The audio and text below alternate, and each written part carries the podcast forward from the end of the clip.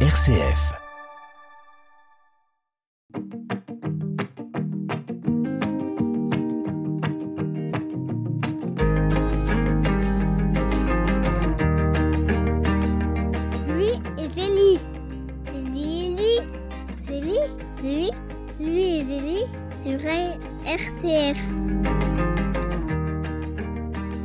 Bienvenue dans Louis et Zélie sur RCF, cette émission en partenariat avec le sanctuaire Louis et Zélie d'Alençon.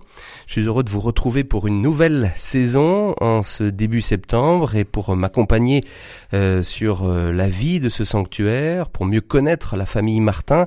Eh bien, quoi de mieux que le recteur du sanctuaire, le père Thierry Hénomorel, qui est avec nous. Bonjour père Thierry. Bonjour Grégoire et bonjour à nos auditeurs. Et évidemment Guy Fournier qui est avec nous, qui est adjoint du recteur. Bonjour Guy. Bonjour. Merci d'être avec nous pour euh, évoquer dans cette première émission, dans cette émission, eh bien ce qui s'est vécu euh, euh, à la fin du mois d'août, un anniversaire et on aime bien les anniversaires au sanctuaire d'Alençon sur la naissance, autour de la naissance de Saint Louis Martin.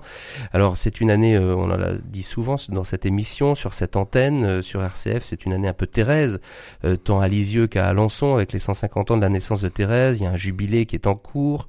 Euh, il y a de belles choses qui se vivent euh, ici euh, autour de la maison Martin et de la basilique, mais il ne fallait pas quand même bah, passer à côté, c'est-à-dire cet anniversaire des 200 ans de la naissance de Louis Martin. Louis Martin est né en, en 1823 donc, et c'était l'occasion de, de le fêter. Je crois que ça a été bien sûr fêté à la fin août, Père Thierry. Oui, il y a eu deux temps. Il y a eu d'abord le jour même de l'anniversaire, le mardi euh, 22 août, où là, avec euh, l'Eucharistie célébrée à la maison de la famille Martin, puis l'après-midi, un temps euh, de prière dans une chapelle que Louis aimait beaucoup, qui est la petite chapelle de Notre-Dame de Lorette.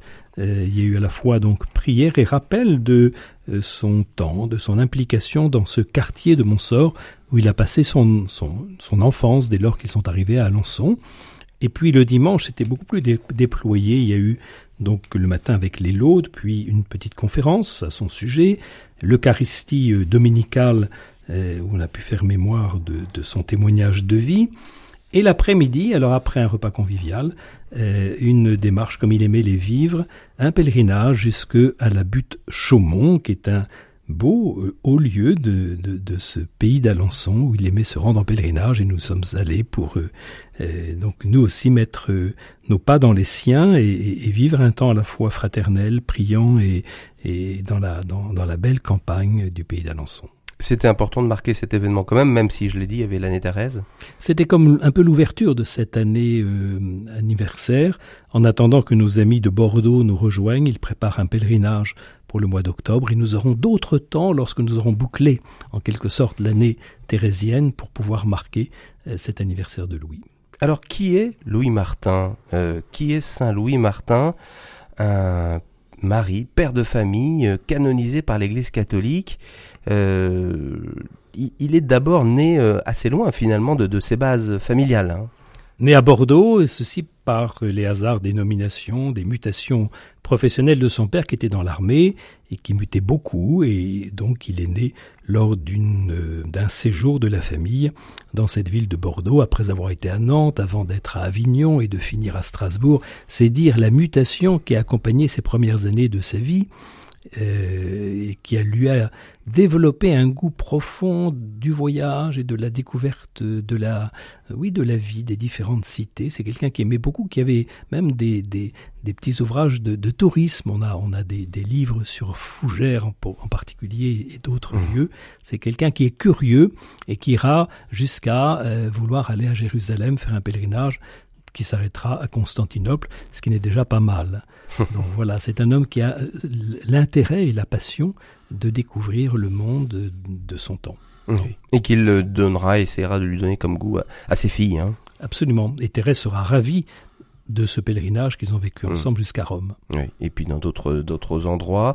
Et quand il va reprendre, euh, j'allais dire, euh, quand il va travailler avec euh, son épouse Zélie, quand il va abandonner son métier de d'horloger, euh, il va plutôt être quelqu'un qui est dans la démarche euh, commerciale, donc il va bouger. Il le sera de toute façon, effectivement, dès son mariage, car euh, Zélie ne pouvait pas penser tenir cette entreprise sans la participation de son mari, en amont dans le choix des dessins et en aval dans toute la commercialisation. Donc effectivement, il bougera et surtout vers Paris dès, dès son mariage. Enfin, c'est pas seulement quand il aura quitté l'horlogerie, il, porte conjointement, c'est en quelque sorte, ces deux métiers. Mmh.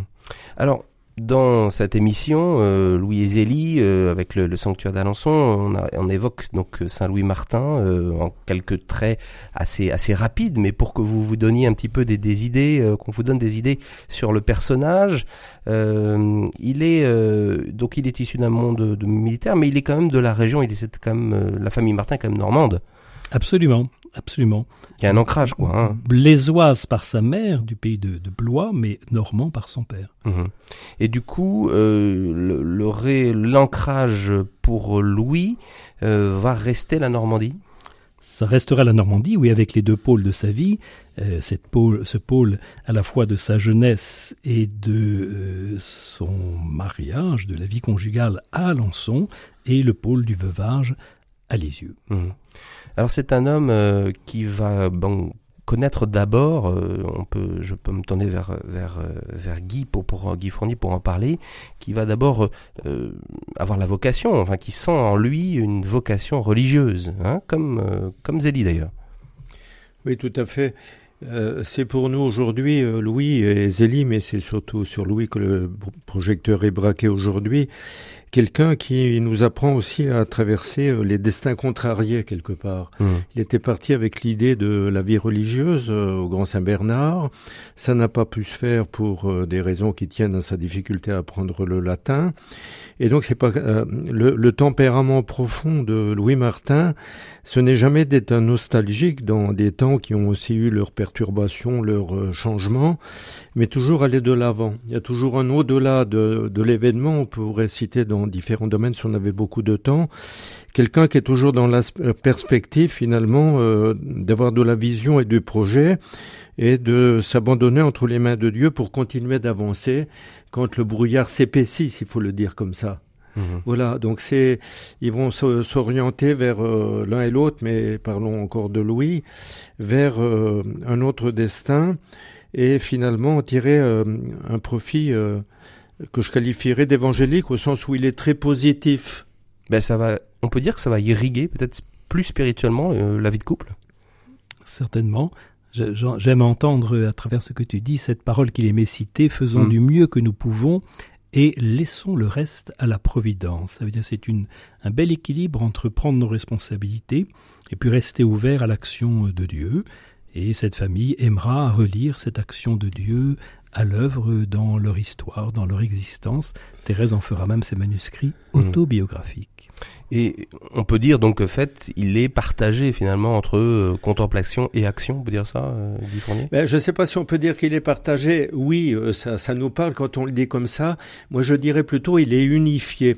C'est souvent un dilemme dans notre foi chrétienne d'arriver à mettre un « et » là où on est tenté de mettre un ou. Mhm. Hein, C'est-à-dire que chez Louis Martin, il y a à la fois une incarnation euh, très forte qui est faite de sans cesse de proximité, de souci du frère, et en même temps, euh, le en même temps est significatif, une élévation qui euh, oriente et conduit vers Dieu, vous voyez.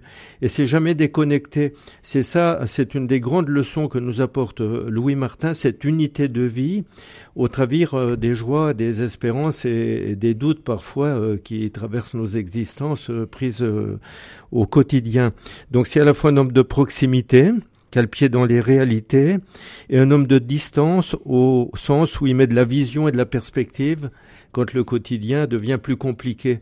Ça sera très bien révélé, ça, quand il deviendra euh, euh, père de famille euh, veuf, comme éducateur vis-à-vis de ses filles.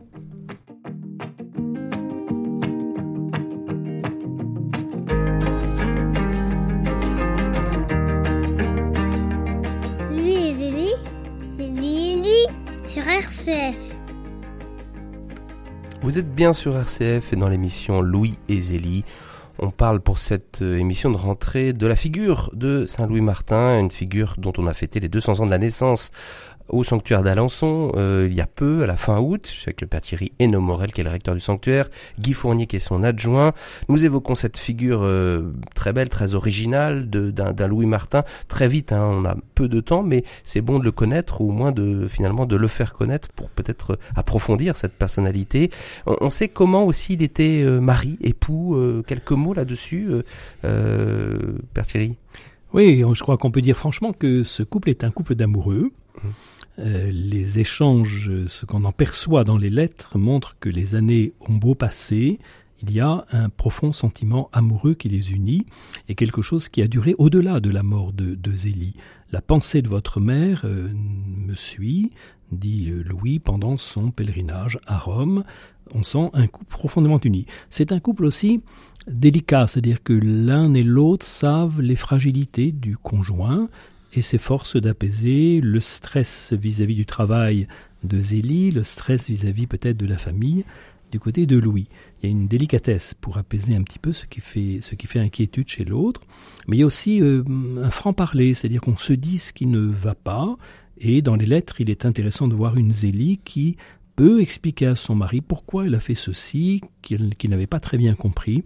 Au fond, c'est une sorte de devoir de s'asseoir avant la lettre où on écoute le motif pour lequel l'autre a fait quelque chose qu'on n'a peut-être pas compris et ça fait son œuvre. Et puis on a surtout cet enracinement commun dans la prière avec cette Eucharistie quotidienne et bien sûr d'autres temps de prière ensemble. On sent que la présence du Seigneur vient euh, irriguer cette relation interpersonnelle. Et à côté de ça, on pourra en parler, mais peut-être qu'on en parlera une prochaine fois, c'est aussi un, on peut dire, un entrepreneur. Euh, il vit euh, au quotidien, puisqu'il le vit aussi directement dans la maison familiale, une entreprise, euh, des commandes, le, maniement des, de l'argent, des des, des, fournisseurs, des clients, etc. Il, il, est, il est par son horlogerie à la fois un artisan et un commerçant crédible qui réussit dans son affaire parce que parce qu'on l'apprécie. Et il est effectivement quelqu'un qui dans le domaine de la dentelle où là on est dans un autre euh, terrain euh, qui, est, qui, est, parisien et qui, qui, qui suppose l'excellence dans des dans des époques où la dentelle est à son zénith avec le, le, Second Empire. Euh, donc là on a effectivement euh, quelqu'un qui, au plan professionnel, tient la route hein, et qui et qui la tiendra, y compris dans la gestion euh, ben, d'une d'une partie financière de l'entreprise qui est assez lourde parce que ce sont des pièces de valeur et quelquefois le temps qu'il faut les vendre, euh, il faut avoir une, une, une, finance qui peut suivre euh, ces, ces aléas des modes hmm. dans lesquels s'inscrit ce commerce. On, va terminer en, rapidement quelques mots, euh, Guy Fournier. Quelle image renvoie Louis pour vous en tant que père de famille, en tant qu'époux C'est quelque chose qui vous a peut-être marqué, une figure qui vous a marqué à ce niveau-là? Vous-même dans votre itinéraire oui, tout à fait, oui. Il m'apparaît comme l'homme qui est vraiment le contemporain. Je suis souvent agacé quand les gens disent les Martins, ce sont des gens modernes. Ils ne sont pas modernes, dans la mesure où moderne, ça ne veut pas dire grand-chose. Ils nous sont plutôt contemporains au sens aussi où Louis euh, est un pionnier. Il a une attitude éducative vis-à-vis de ses filles euh, qui est pionnière pour l'époque. Nous y reviendrons sans doute à une autre émission qui est le passage d'une autorité de crainte à une autorité de dialogue, hmm. et c'est pas rien. Euh, il l'aura été au niveau professionnel, vous y faisiez allusion tout à l'heure, c'est quand même pas si commun au 19e siècle qu'un homme arrête son travail pour aller rejoindre sa femme. Il le sera euh, au niveau euh, missionnaire, au sens euh, où il a euh, un intérêt pour les, les, missions lointaines, par exemple, qui n'étaient pas celles qui préoccupaient la majorité des Français à l'époque. Quand on pense que Thérèse est inscrite à 9 ans à l'âge de 9 ans à l'œuvre de la Sainte Enfance, son pire y est assurément pour quelque chose. Mm. Donc il y a toujours un peu cette perspective à travers les choix de vie. Mais vous, dans votre vie, dans votre dans, votre itinéraire de chrétien, de, ben, moi, dans mon itinéraire de chrétien, je me dis voilà. C'est euh, quelqu'un qui, vous a marqué. Ben, oui, complètement, parce que c'est vraiment le, le, chrétien type qui est euh, euh, quelqu'un qui a mis sa foi dans un Dieu incarné mm. et qui tient ça fort dans la mesure où effectivement au niveau professionnel au niveau social, on n'en parlera pas vu la longueur de l'émission, mais avec le groupe Vital Romé, etc. Il est effectivement dans l'anticipation et dans la démarche pionnière. Mm. Et c'est un chrétien qui va sans cesse faire la navette entre cette élévation spirituelle dont il est capable à un grand niveau et puis le quotidien pour que les frères soient entraînés dans un mouvement qui est un véritable mouvement d'évangélisation, c'est-à-dire qui apporte une bonne nouvelle pour tout le monde. Mmh. Et à son époque, il y a quand même des clivages euh, au niveau social et autres qui sont plus forts qu'à notre époque. Voyez et ça, c'est pas rien. Eh bien, on en reparlera, j'imagine, dans une, dans plusieurs émissions. Ça sera l'objet sûrement d'une série sur RCF. Notre émission se termine. Vous l'avez compris. Émission, l'émission Louise Elie se termine euh, en partenariat avec le sanctuaire d'Alençon, dont vous pouvez retrouver les actualités et aussi euh, pas mal de renseignements sur son site sanctuaire-louiseelie.com. À tous et à toutes, et bien sûr, une excellente continuation. Merci à vous deux. Merci aussi à vous.